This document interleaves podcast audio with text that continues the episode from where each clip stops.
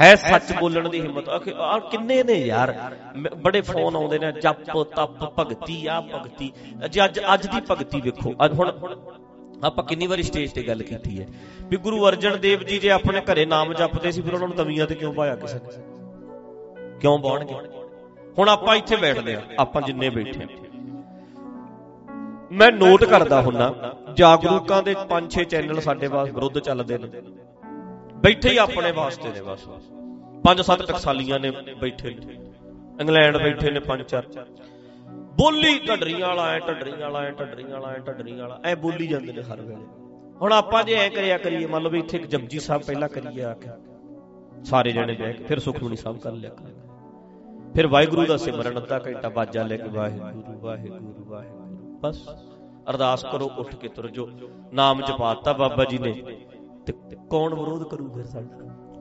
ਪਰ ਜਦੋਂ ਅਸੀਂ ਗੱਲ ਠੋਕ ਕੇ ਕਰਦੇ ਆ ਉਦੋਂ ਪੰਗਾ ਪੈਂਦਾ ਤੇ ਭਗਤੀ ਅਸਲ ਦੇ ਵਿੱਚ ਆਖਾਂ। ਜੀ ਜੀ। ਵਿਸਰੈ ਆਖਣ ਔਖਾ, ਸੱਚੀ ਗੱਲ ਕਹਿਣੀ ਔਖੀ ਹੈ, ਇਹ ਭਗਤੀ ਹੈ।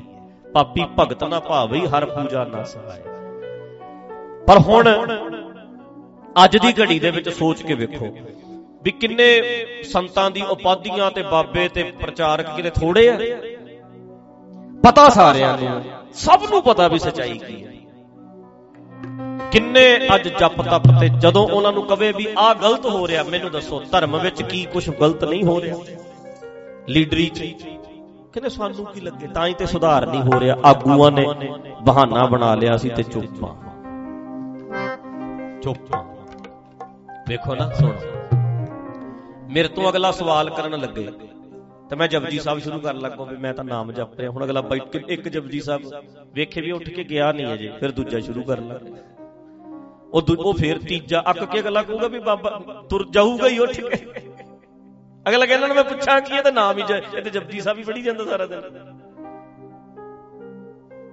ਇੱਕ ਬੰਦਾ ਆਪਣੇ ਨਾਲ ਪਾਠ ਕਰਨ ਵਾਲਾ ਰੱਖ ਲੈਣਾ ਵੀ ਤੂੰ ਮੇਰੇ ਨਾਲ ਪਾਠ ਕਰੀ ਚੱਲ, ਹੁਣ ਵਿੱਚ ਡਿਸਟਰਬ ਕੌਣ ਕਰੇ? ਤੇ ਕਿੱਡੀ ਮੌਜ ਲੱਗੀ, ਅਮਰੀਕਾ, ਕੈਨੇਡਾ ਟੂਰ ਲਾਵਾਂਗੇ। ਇੱਕ ਬੰਦਾ ਕੋਲ ਪਾਠ ਕਰੀ ਜਾਊ। ਬਾਣੀ ਸੁਣਾ ਨਾ ਸੁਣਾ, ਵਿੱਚ ਹੀ ਨੀਂਦ ਆਈ ਜਾਊ, ਵਿੱਚ ਹੀ ਸੌਂ ਗਿਆ, ਉੱਠ ਪਿਆ। ਪਰ ਲੋਕਾਂ ਦੇ ਪ੍ਰਭਾਵ ਕੀ ਪਊ? ਹਾਏ ਬਾਬਾ ਜੀ, ਤੇ ਹਰ ਵੇਲੇ ਬਾਣੀ ਸੁਣੀ ਜਾਂਦੇ ਨੇ। ਤੇ ਨਾਲੇ ਸਵਾਲਾਂ ਤੋਂ ਬਚ ਗਏ, ਆਖੋ ਸਤਨਾਮ।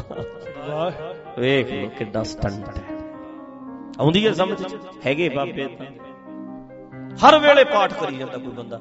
ਤੇ ਲੋਕੀ ਅੱਜ ਤੱਕ ਐਸੀ ਰੂਹ ਸੀ, ਅਸੀਂ ਨਹੀਂ ਪਾਠ ਬੰਦ ਹੋਇਆ ਵੇਖਿਆ। ਉਹ ਕੋਲ ਕਰੀ ਜਾਂਦਾ, ਬੇਟਾ ਤੂੰ ਕਰੀ ਜਾ ਤੂੰ, ਮੈਂ ਬੈਠਾ।